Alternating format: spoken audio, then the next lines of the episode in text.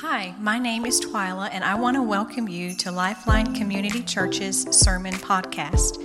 We're a church committed to inspiring people to follow Jesus further.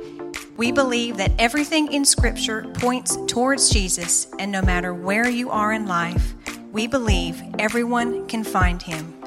When we do find him, he leads us to a life that thrives. I hope you enjoy this week's sermon. Take care. Up if you're just checking us out for the first time or maybe the second time, whatever it is. Um, we have been going through a month long conversation as a church about things that essentially people are whispering about inside the church, but maybe we're not talking about out loud. We're wrestling out topics like depression and anxiety and addiction and isolation, and then asking the question after all this so, what does the church do, the people? What do we do with some of these topics? And what that means is we are uh, attacking some of these topics from a bunch of different angles. And what that means is that we will not be able to address every angle on every topic that we possibly could, which means you should be at church every Sunday. See how we did that? That's work, working that out. That's, what, that's one of the things we hope for. And what we want to do in this series specifically, and this, is, this shapes a lot of what we're going to talk about, is we want to provide a perspective that is biblically informed while being resources that are uh, practically helpful. Meaning that, I mean, I said this at the very beginning of the service people don't need to know the Greek word for life, project, life preserver. Sometimes you just need to throw them one. That, that's essentially what we're happening. So we're giving tools and things to actually walk out of here with today that you can actually uh, walk home with. And I want to say this because I do think that sometimes we forget. And so I just want to point this to because, you know, glory to God in this. I have heard stories since we started this series about people and what they've experienced. And I just want to tell you, the Lord's moving. He is providing healing and hope to people that sit in these chairs the last couple weeks. And it seems like since January, something's changed in our church to where He's actually moving and there's people experiencing His freedom as we walk through this. You need to know that. That's what you're sitting in the middle of, that God will actually speak to someone today and make known a truth in their life. And some of y'all are going to lean into it. That's what's happening. It's where we sing a song or we read a scripture and an awareness happens and the Holy Spirit makes something known to you and you step back and go, oh, that's what's going to happen. And as a church, we want to come alongside you in that process. Meaning, and we, we illustrated this last week, there are things where when you get to a point where you have clenched your fist so long in your life that you finally want to open it up to what God might have for you, we want to do that. We want to help you as you start this process. And so, what that means is we have a couple opportunities for you. Uh, the resources, um, the flyer piece, you can actually get this at the table. We've been talking about this a couple weeks. Uh, it starts this week, right? Is that right? Yeah. Um, this is a cool opportunity. What's this for? This is for people that have someone that's going through something like this. So topics like you know anxiety in the body and how it works. Oftentimes, just knowing how this stuff functions in our life can help us lead our kids. Um, let's talk about what mental health is the good, the bad. I'm not so sure because that's just everybody uses that right now. So, what is it actually in our lives? Um, parents helping children with anxiety, there's another big piece. And then there's this big one right here uh, suicidal thoughts. Um, this is one of those things that's much more prevalent in our community and in our, uh, our nation right now than we realize. So, if you're interested in some of these topics, this is all free. Um, you can grab the paper out there, um, contact information, so that's a, that's a chance for you as, as a parent, family, all that stuff to be a part of. I will say this one, I'm pretty sure kids can't come to this one, so the parents, this is just for you. All right? Okay. How we doing? Y'all, what's up? Y'all feeling good? I mean, that, that thing freaking you out as bad as it is, I keep thinking it's like a big bug. Anyways, um, and last one, not least, uh, info, info at lifelinecc.com. Um, we have, so here's the thing. We're going to talk about stuff. And what does the Bible say about some of this stuff? And some of y'all are living in that stuff right now. And my hope is that you don't stay there. And so we as a church have a bunch of resources available to you to step out of the stuff that you're in. To a point, Lifeline is financially uh, ready to help you get started. That is no small thing. If we get like 20 people, we don't know how we're going to do it. The Lord's going to provide. We're all leaning into that. But we have, we have intentionally said we will put money to help you get started in all this. So please do not let money be a stopper for you in some of this stuff. Does that make sense? Are y'all with me? Okay, great. Thank you. All right. Um, a little discretion, well, discretion, um, back thought for me. Um, I, as I was writing this message and putting thoughts down, I found myself realizing something. This message is going to be really difficult for some of us. And the reason being, it's going to be really easy for you to nod your head today.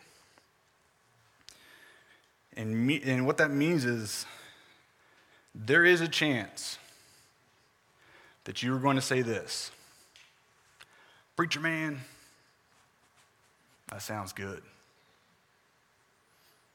but then don't go do it. That sounds real good. But I, I'm not actually going to go do that.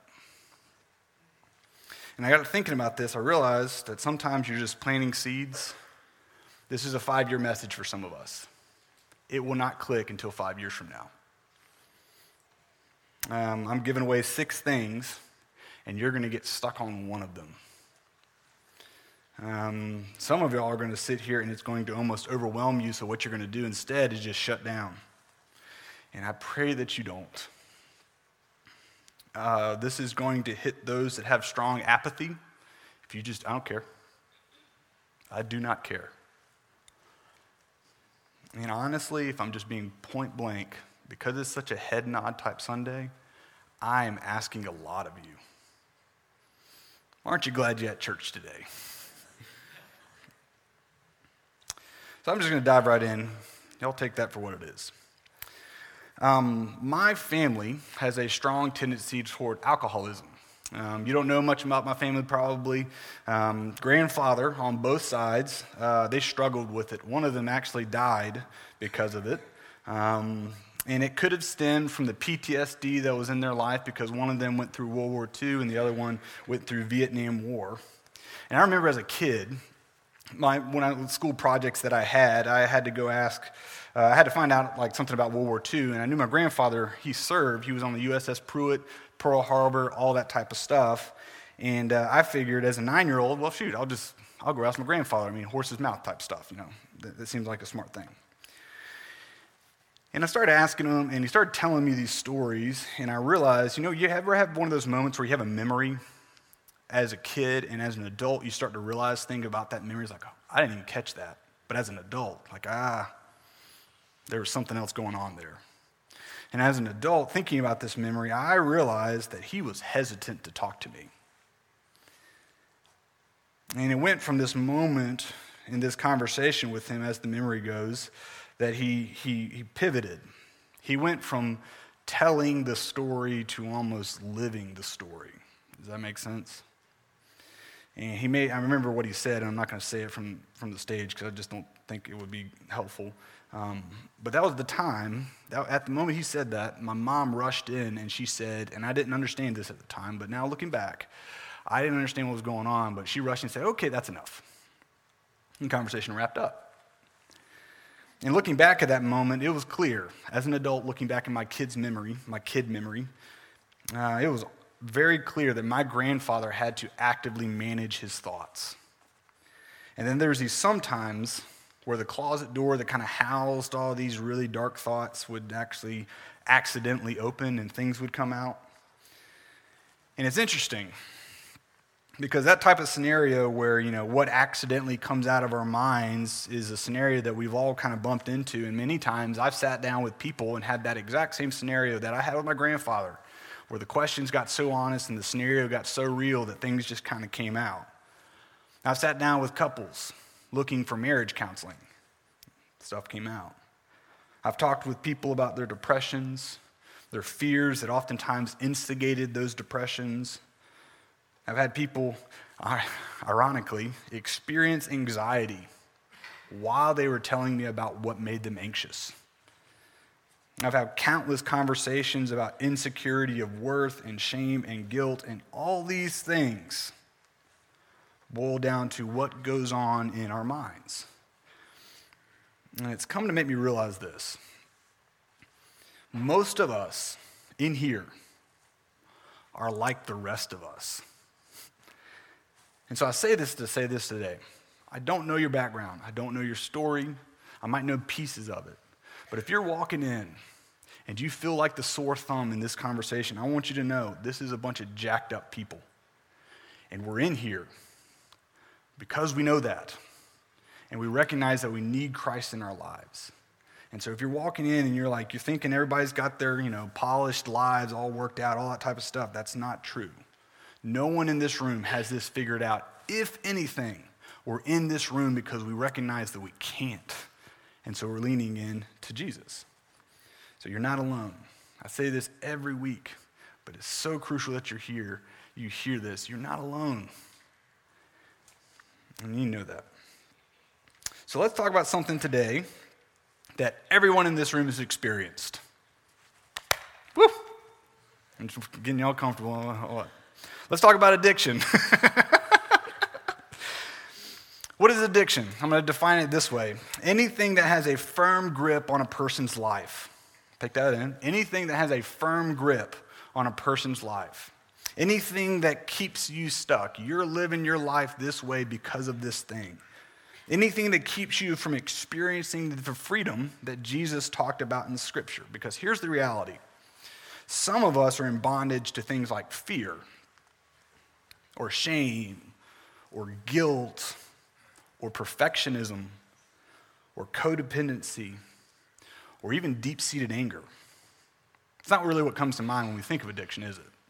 We think of things something like this, like, you know, this alcoholism in my life has become unmanageable or maybe it's this drug, or maybe it's gambling, or it's an eating disorder, too much or too little, or pornography, or some type of other type of sexual addiction. Those are kind of some things that come to mind. And so, what I want to define for us today is addiction is anything that urges you to engage in a specific type of behavior.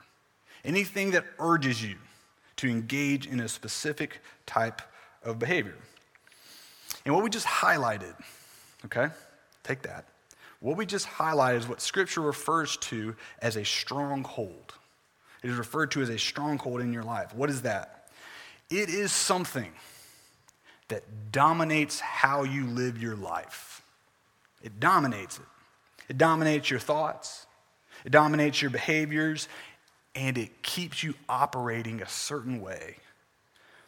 What you decide, you don't decide what you do. Here it is you decide what you do based off of that thing. Meaning, you make decisions about what your day will actually look like based off that thing. And at its root, addiction says things like this I have to. I can't turn away. Some of y'all are weirdly addicted to Dr. Pimple Popper. Do y'all know what that is? Y'all are some strange folks. And the fact that, yeah, all, everybody's just like, oh no, he's talking about me. you can't turn away. I have to know what happens. I was like, it's the same gross thing every single time. What's up with this? Here, here's another thing that addiction says I will do this as long as I can have that. Have that smoke. I'll show up as long as there's a smoking section. I'll show up as uh, long as I can get a drink. I'll show up as long as I don't feel insecure. Here's another one. I know it's bad, but. I know this is selfish, but. And today I want to talk about breaking some of those chains. And today I'd like to give you some tools, real practical tools, to where you can actually step toward freedom and wholeness. And to remember this, I'm going to give you an acronym because acronyms always help us remember. I'm going to take you to the dentist today. Ready? I'm going to give you braces. Oh, come on. Y'all got to lighten up. And this is how we're going to start with this. The B starts for broken. Um, there are two types of people I've discovered inside the world, and I know I'm blanket statementing some of this, but you know, you got to start somewhere. There are those that know they're broken, and then there's those that don't know they're broken. There's usually the two types of people those that are aware that, yeah, I'm broken, and then there's those that are completely unaware that I am broken. And it's interesting because Jesus knew this about us. Which, if you kind of take that lens right here and actually slap it on scripture as you read, you start to kind of realize, like, man, he was really intentional. He was a master teacher in what, what he did. And he knew one of the first steps to anyone's life that to follow him, they needed to realize one thing in their life, and it's that they are broken. And more specifically, that they are in need of fixing. So he started out with this a message to a bunch of people in the crowd listening one day. And this is how he chose to start a sermon. And this is what he said Blessed are the poor in spirit, which is a really weird thing to say as a teacher. Because it'd be like me getting up here and saying something kind of like that isn't ever said before, which I couldn't think of anything, um, surprisingly. But the moment that, put that slide back up there, keep it there. The moment, not that one. Um, I'm making him, ah! everyone's ears would have perked up when he said this because it would have been so out of normal for, for what was actually being said at the time. Meaning, let's think about who is in this crowd. We have folks like an ex con or a prostitute, a Greek, someone that isn't Jewish, the crippled, business owners, families with sick kids, the homeless, people worked to death, divorced. And I imagine when he said this, he locked eyes with many of them and said, Blessed are you. Let's uh, throw up another translation to kind of get to the heart of what he's talking about. God blesses those who are poor and realize their need for Him. For the kingdom of heaven is theirs. Which is weird because everybody up to this point, all those folks sitting in the crowd probably would have thought, would, no, no, no. Blessed are the hyper spiritual. They're the ones that are going to get into heaven because they do all the right things. But you're saying, me? That's what he's putting on the table. I'm, I'm just a a poor person with jacked up life. Let's say it in, in a few different words. I'm going to try to put some heartbeat to this. Blessed are those who know that they're addicts, that know they can't stop their addiction and know they need help because yours is the kingdom of heaven. Right? Um, Jeff Foxworthy, he's a comedian, um, gave some, created some words a while back that I thought would kind of lean into a big idea for us, so we get to have a little bit of a fun with this. And he, he titled these things called redneck words. And the ironic, ironic thing is, I'm about to help some of you transplants know what's being said around you, and some of y'all actually use these words, so it's all going to be a good thing. So here, here's the first word that uh, Jeff kind of puts up on the table. It says mayonnaise. what, what's this word? He says this. Mayonnaise, a lot of people in here. All right. Okay, see how this works? Okay. And here's the next one aorta. Man, aorta cut the grass at the ball field. All right. All right. Here's the next one initiate. My wife ate a bag of potato chips and she ate a hamburger. All right, here's another one. Would you, did you? You didn't happen to bring your fishing pole, would you, did you? Uh, I found a few more made up words this past week. This one's called esplanade. Uh, this is what you do uh, when you're trying to explain uh, an, attempted, an attempt at an explanation while drunk. Okay? Uh, Pokemon. This one made me laugh so hard. Uh, this is a Jamaican proctologist. yeah, thank you. You know what a proctologist is. That's, that's funny to me. here's another one. This one's called a hypochondriac. This is a person who knows they're sick but keeps saying I'm fine. know anyone that's a hypochondriac? I'm fine. I got this. That thing in my life, not really causing any problems. I'm not addicted. I can stop whenever I want to. I just don't know if I want to stop. Not really affecting me to work or function. But, mm, I bet you people don't even know about it. I'm fine. I am fine. In John 5, Jesus meets this guy who's been an invalid for some 38 years. And it's interesting because Jesus walks into this scenario. I was actually reading today that one of the reasons that they might have thought this pool had significance is because just right down the corner, there is a statue of a God of blessing and healing that the Romans used to worship. And so people thought that that water might have had power because of that. And so there's a bunch of people gathered around this pool, and they, whenever the water would start to swirl, they'd all scramble to get in there. And inside of this moment is this wild story of healing and recovery and changed life. But before Jesus gets to any of that moment, you know what he does? He asks them this really strange question. Think about the scenario. And this is what he asked them Would you like to get well? Take that in. 38 years. Would you like to get well? If someone were to ask me that, I don't know what I would do. If, I mean, just honestly, bro, I can't walk. What do you mean? Why would you ask that type of thing? It'd be like someone asking the question, like, hey, you want a sandwich after you haven't eaten in days? I mean, it's one of those things that that could be actually pretty offensive, right? But if I put this on my life, take this question that Jesus just asked, and I actually look at my own stubborn refusal to change, to actually recognize a truth about my life that I'm a hard person at times. I'm unforgiving, I'm prideful, I'm arrogant, and I'm dismissive. And actually recognizing what I say at times doesn't line up with actually what I do, doesn't line up. And it's interesting because after being around people for years and years that live in this type of denial, I have come to realize that is far from a stupid question.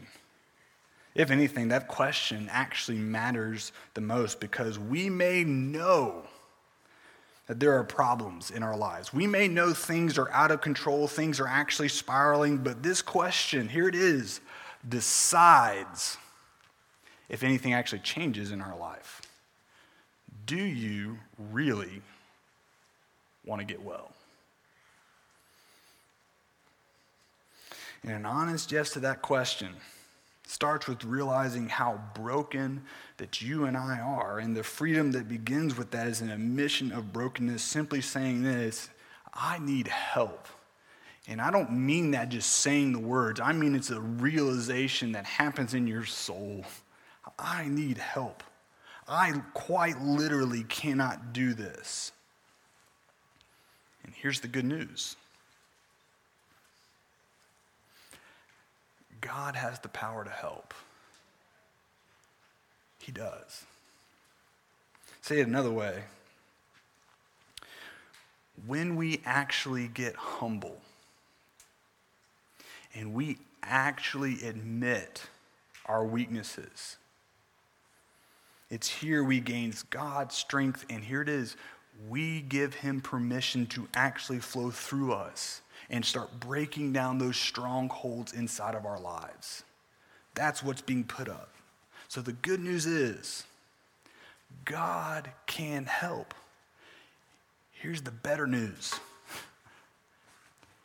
He actually wants to in your life. He actually wants to work inside your life. But it all starts with this question Would you really,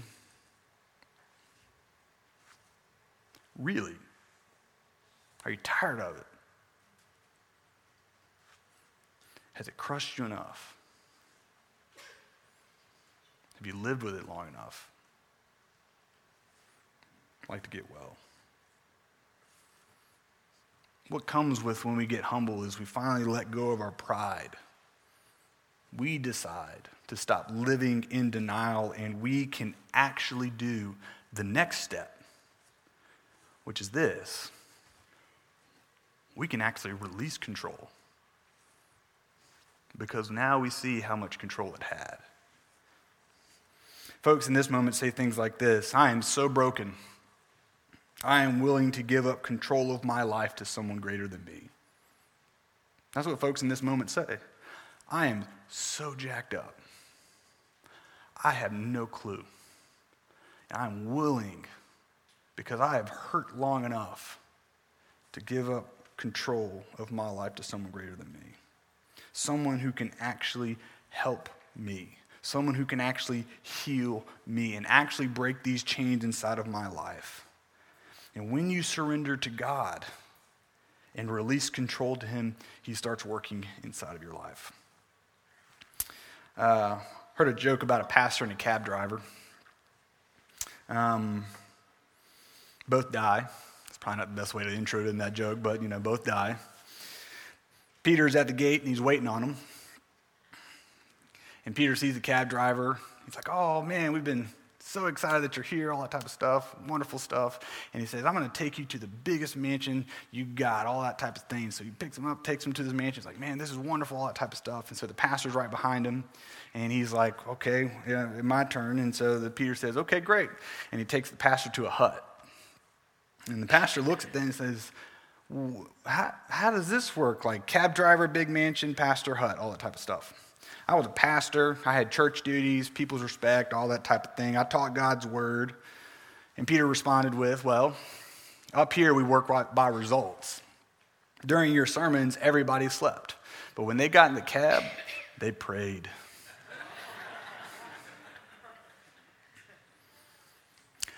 Pride can blind us to what's in front of us.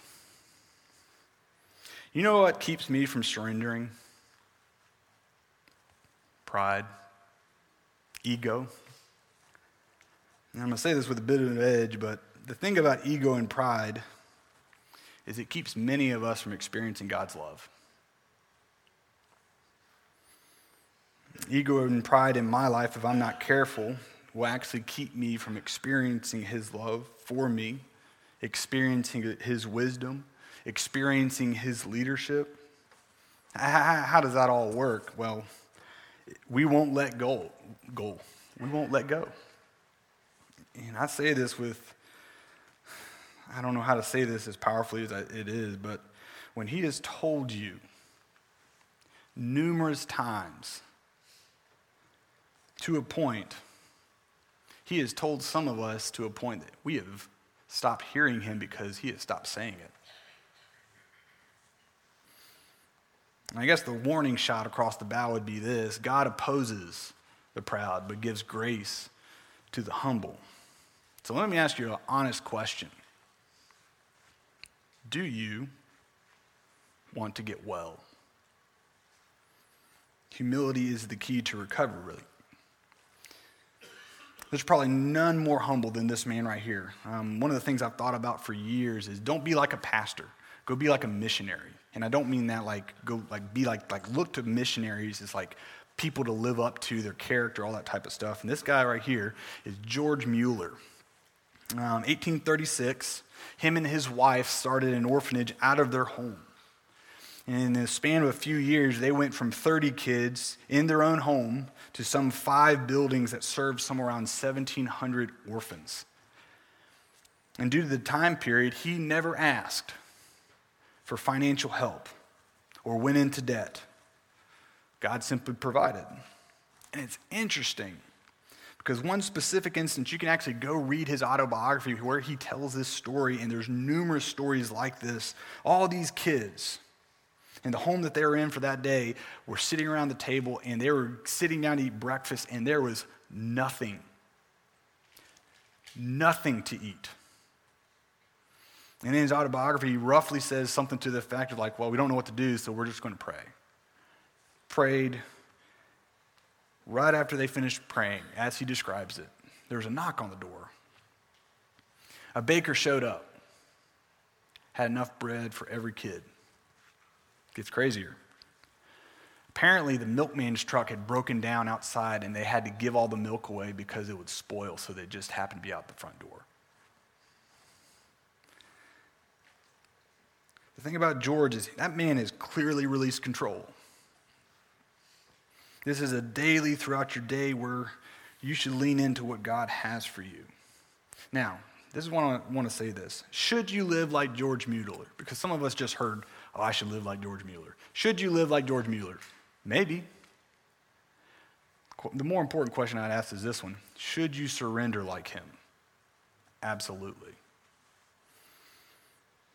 Help me to take this step. Help me to lean into your presence and power. Help me to lean in here. I am actually going to release control.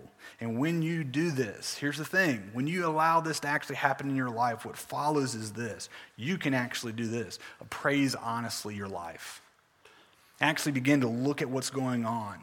Because now you've gotten to a point where you're more concerned about being honest than you're concerned about being prideful, meaning that your fear of this is now being outweighed because you recognize that you need help.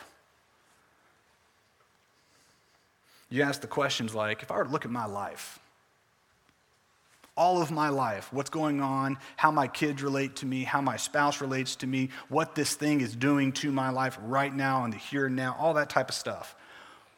Where am I going to be in 10 years? Like, really? Like, you've heard enough and you've experienced enough to where now you're asking the question that actually matters, which is, where is this going to take me? One of the most valuable practices that you can have inside of your life is to actually look at yourself. Then ask God this question if you're brave enough, what do you see? What do you don't see?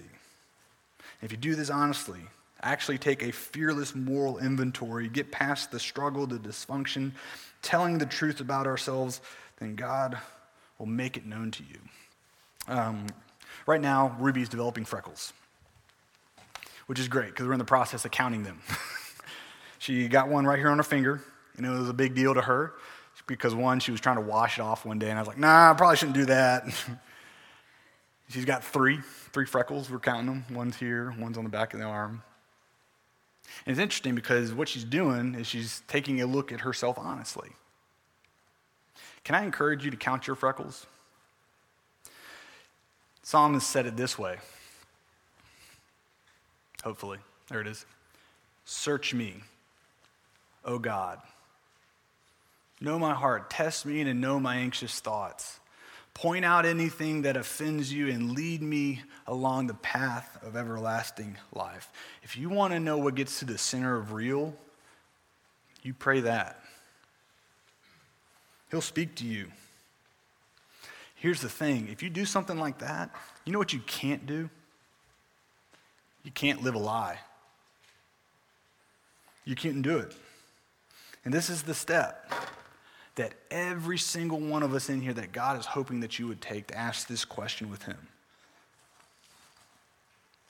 This is also the step that many of us will neglect. Because if we do this, you know what comes with this? And you've kind of started to feel it already. This will be incredibly uncomfortable. Because then you got to live with what you hear, right? And so, what we do instead is some of us just push things under the rug. Nope, just going to ignore that. Some of us, instead of doing this, what we'll do is we'll say, you know, I'll just solve it myself. I'll do all that I need to do. I'm just not going to ask God. Or better yet, some of us are so ashamed of what this might actually produce in our lives that we don't even look at it. I don't even like myself. Why would I ask God about myself? So I'm not going to do this. So again, the question comes up do you really, really want to get well? And it's interesting. For those of us who have actually done this, we actually appraised our life honestly. Here's the challenge. For those of us that are paying attention and maybe you're sitting there thinking, like, hmm, I need to do this. Here's some homework. I want you to get some pen and paper at some point. And I want you to pray this prayer. You can write down in Psalms 139, and I just want you to simply ask this question Lord, are there any character defects in me? I trust that you're good. What do you see I need to work on? What's the honest truth about me? Take me to the root of what's going on in my life. What do I have? Any bitterness or resentment? And if you're brave enough, you ask the follow up question, which is this Why is that there? Point out all, all the things that I've done, no matter how painful, and what I need to see is there. And it's interesting because those of us that have actually done this and allow God to work here, we now know the freedom that Jesus talked about in Scripture. And here's the thing it actually keeps us coming back, as weird as that is. Those of us that have walked this path, we step back and say, man, that hurts at times. But yeah, you keep doing it. Now, if you haven't felt I've gotten intrusive into your life already, I'm about to get worse.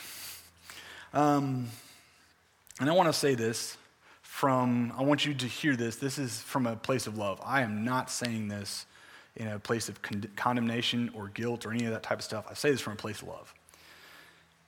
This is what Proverbs 28 warns. People who conceal their sins will not prosper.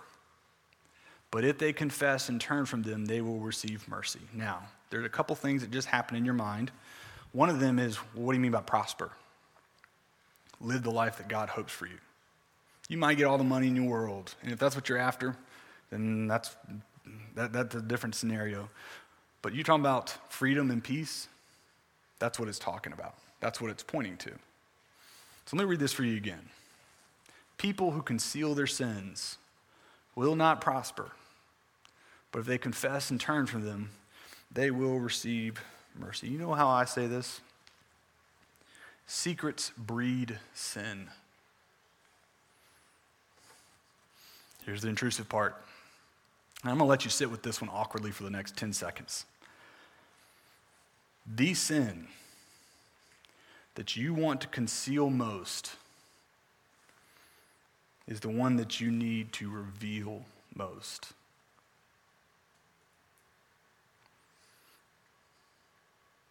The sin that you want to conceal most is the one that you need to reveal most. You know what the good news is? You'll receive mercy. You will. You will receive mercy. Now, I'm going to call some of us on the carpet. Woo, aren't you just glad you're at church today, man? I'm just getting you all down. In the... See, some of us, this is what just happened in the room. We heard all this, and there was this inner response of this no. So I want you to ask yourself if that's you. Was that pride? I'll ask it a nicer way so it makes it a little bit more tangible. Am I afraid people will look down on me? Am I afraid? Can I tell you this? If that's you, if you're sitting there realizing, mm, that was me, no. Me too.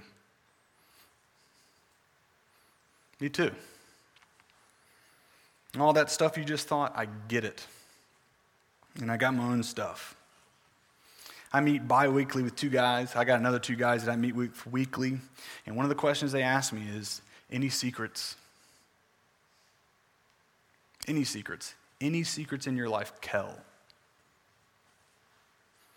And I share my life with them. They know my character defects, all the things that I'm terrible at, the things I'm not good at, all the things that I'm good at, all those things, all those things.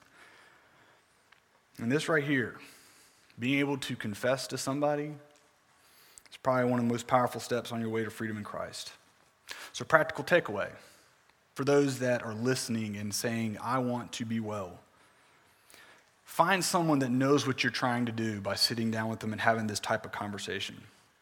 I want you to actually go and confide in someone that's mature enough that won't be shocked and definitely won't go post it on social media because no one needs that. I want you to say that I want you to know this. They need to know the Lord personally. And I would also advise someone that has walked with him a while. So, what does the Lord do after we oftentimes appraise our lives honestly? He leads us to this confess sincerely. One of the most common things that keeps people locked up, and I run into it on the regular, and, i and it's helped me see it in my own life, is bitterness. If you confess sincerely, you have to get honest, meaning you actually take an honest look at yourself. This this fearless evaluation of what is going on in the inner world of Kehl. And if you do this, what you'll find is all is a lot of regret, a lot of shame, a lot of guilt, and a lot of the disappointment, one way or the other. It's interesting because it stems from our interaction with people. All that stuff. You start to take a look at your inner self.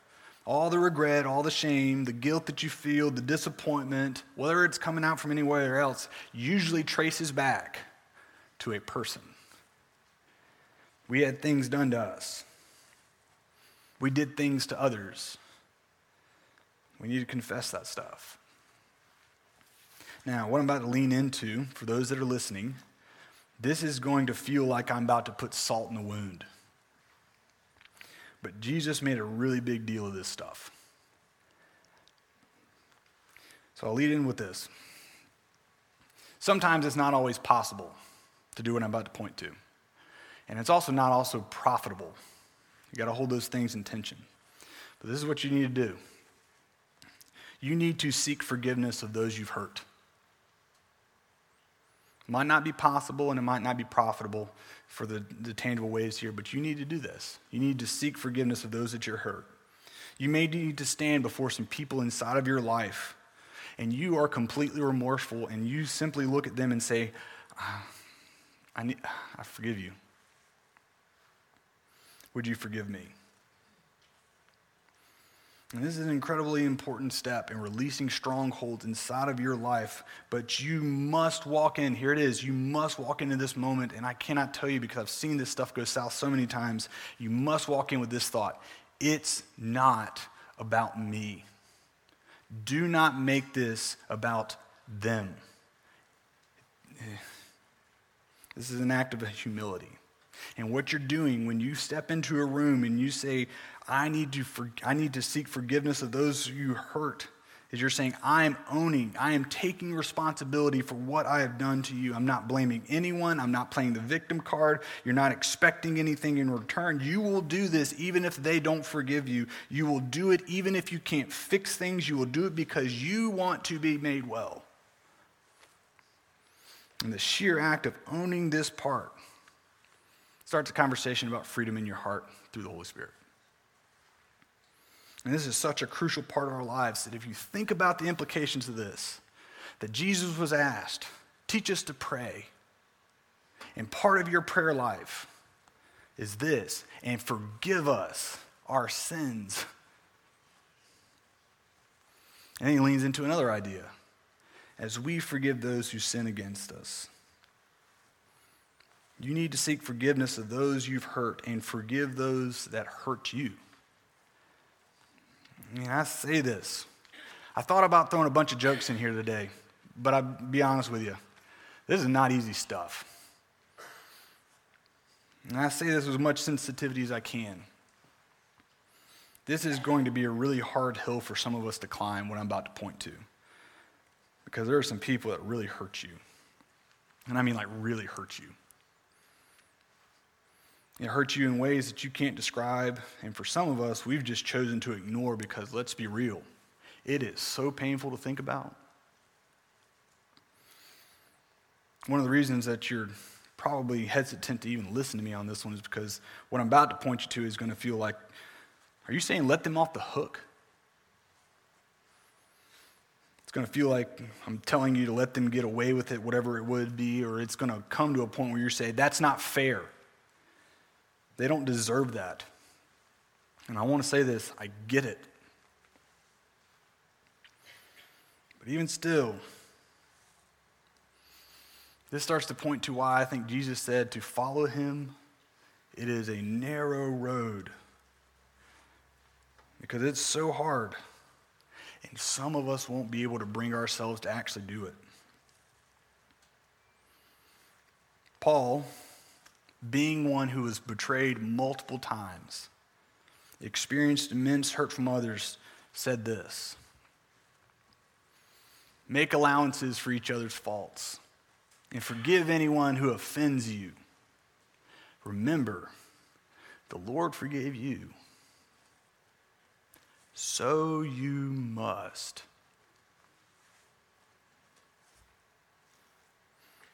Why?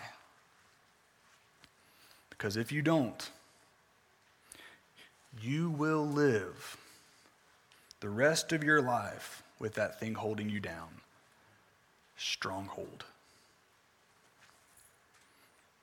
So here's reality we owe God big time. He didn't give us what was fair. He gave us His Son and took our sins and gave it to Him. And what that means for me and you is you no longer are getting the jail time that you deserve. It's been forgiven. That record wiped clean. So, for those that are listening, take time to do this. What I want you to do is this I want you to list off all the people that hurt you, whether it's possible or probable.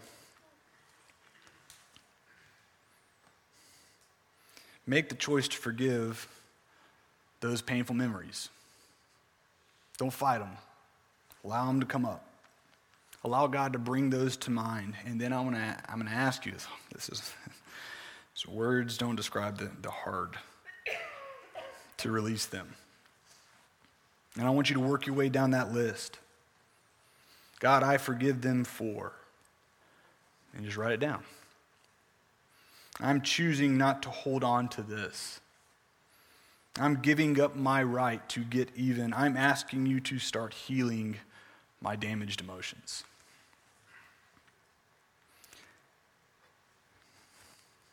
And when you lean into this one, as painful as this one will be, you can do this one. You can start to establish intentionally. Establish what? Your mind. Here's reality the way we behave always is a reflection of the way we think. Let me say this again. The way we behave is a reflection of the way we think. I found an illustration this week that you're going to probably relate to if you're this person, but you know, on, that scared me bad. Here it is. The worst thing that just happened to me, I won't recover. I just reached into the box of free samples outside a chicken restaurant, only it wasn't free samples, it was a man holding a box of chicken, his chicken. I tried to steal this man's chicken. the way we behave is often a reflection of the way we think. This person thought that anyone standing outside with a box of t- chicken is always free samples. You understand? I'm giving some humor right now because I know we're hitting it hard. Okay? Are you okay? Okay, okay. Which is why Paul said this He made such a big emphasis on how we think. He said, Don't copy the behaviors of the customs of this world, but let God transform you into a new person by changing the way that you think. Let God, let Him in to actually begin to work in on you. Then you will learn to know God's will for you, which is good, pleasing, and perfect. And what he just put on the table is a two part transformation it's God's part and our part. See, God's part is the transformation part. Anything besides God transforming us from the inside out, all that really is is behavior modification. Well, I know I need to do this, so I'm just going to start doing this in my life. And what this means is if you don't allow this part, the God part, you will not deal with roots, you will deal with fruits. And what that also means, if you only treat the symptoms, you will never actually address the sickness in your life. And what is the consequences of dealing with fruits and symptoms your whole life? Here's the warning you will just jump into another thing. You'll quit smoking just to pick up tobacco. What's going on there? It's just one of those things. In our part, and Paul is saying, if you really want to get well, you have to allow a power greater than you to actually come inside you. And here's the our part you have to listen to how and do what God says to do. Renew your mind to a whole new way of thinking. Here comes a straight shot, and I say this as much grace as I can. If you want to change this year, if you actually want to get well, you cannot keep feeding your mind junk.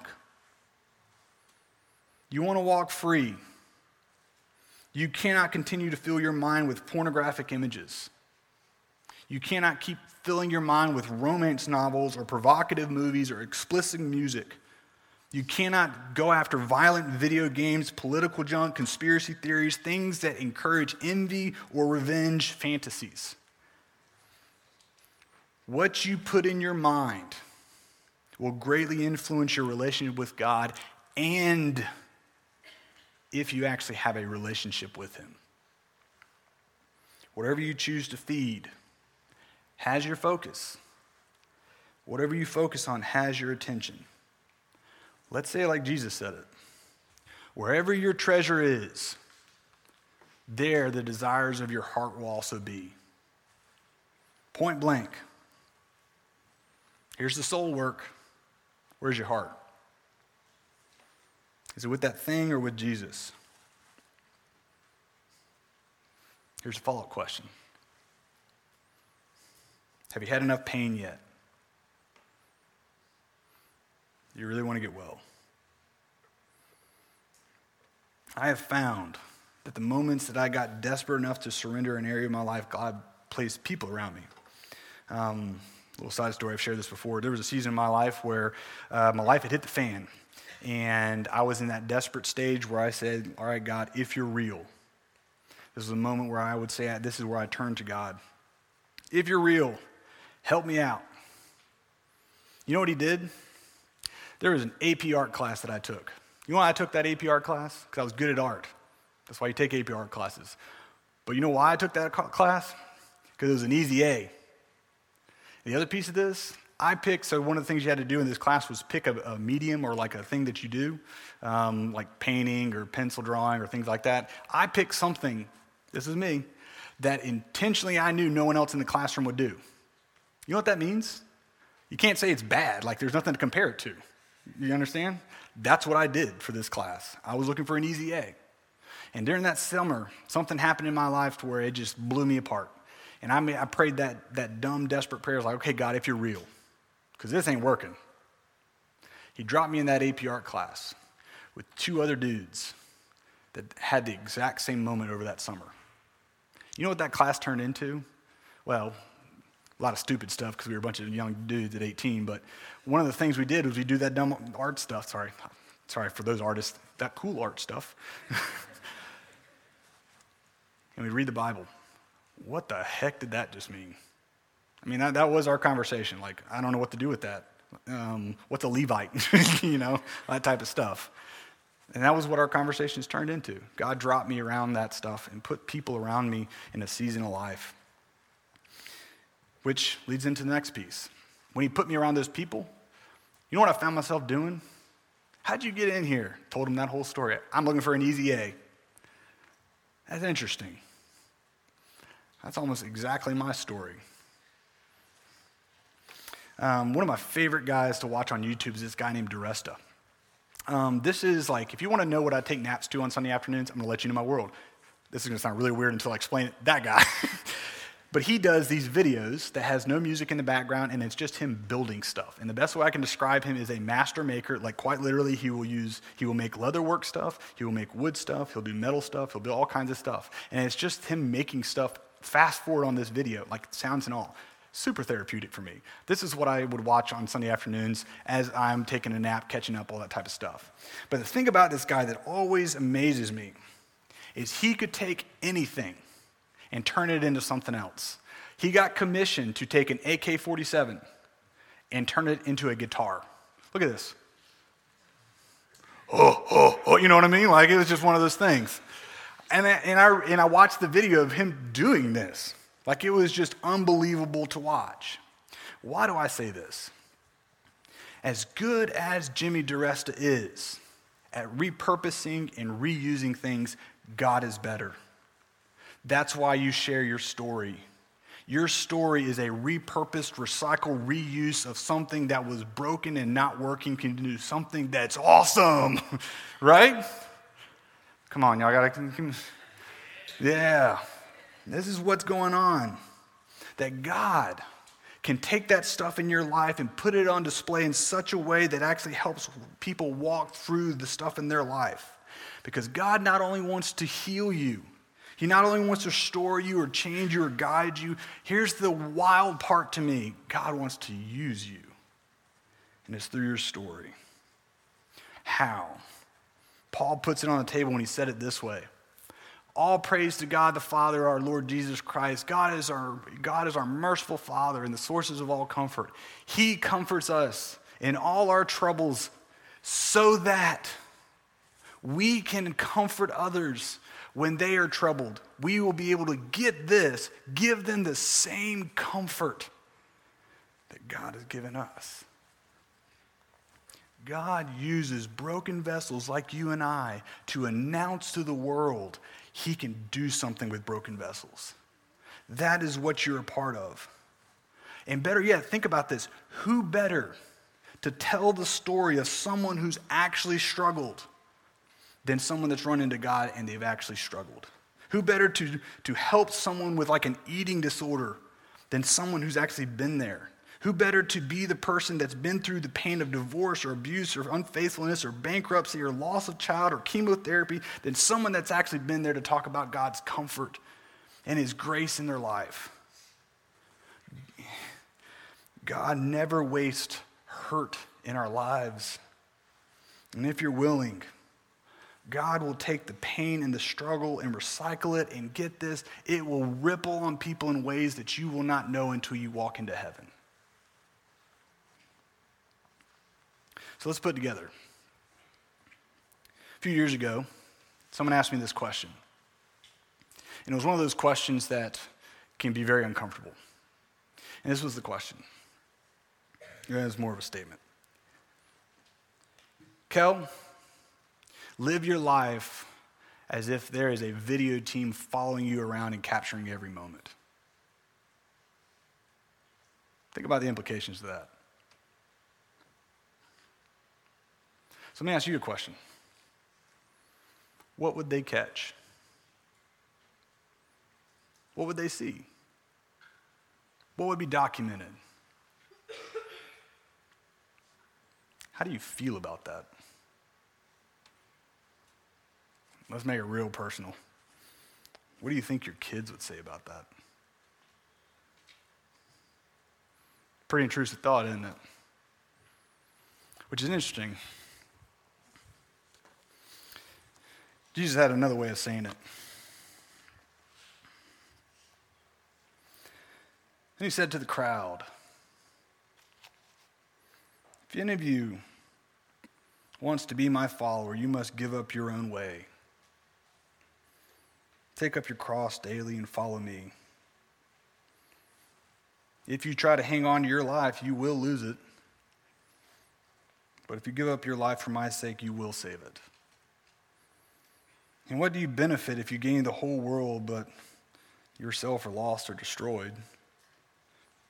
If anyone is ashamed of me and my message, Son of Man will be ashamed of that person when he returns in his glory, the glory of Father and the holy angels.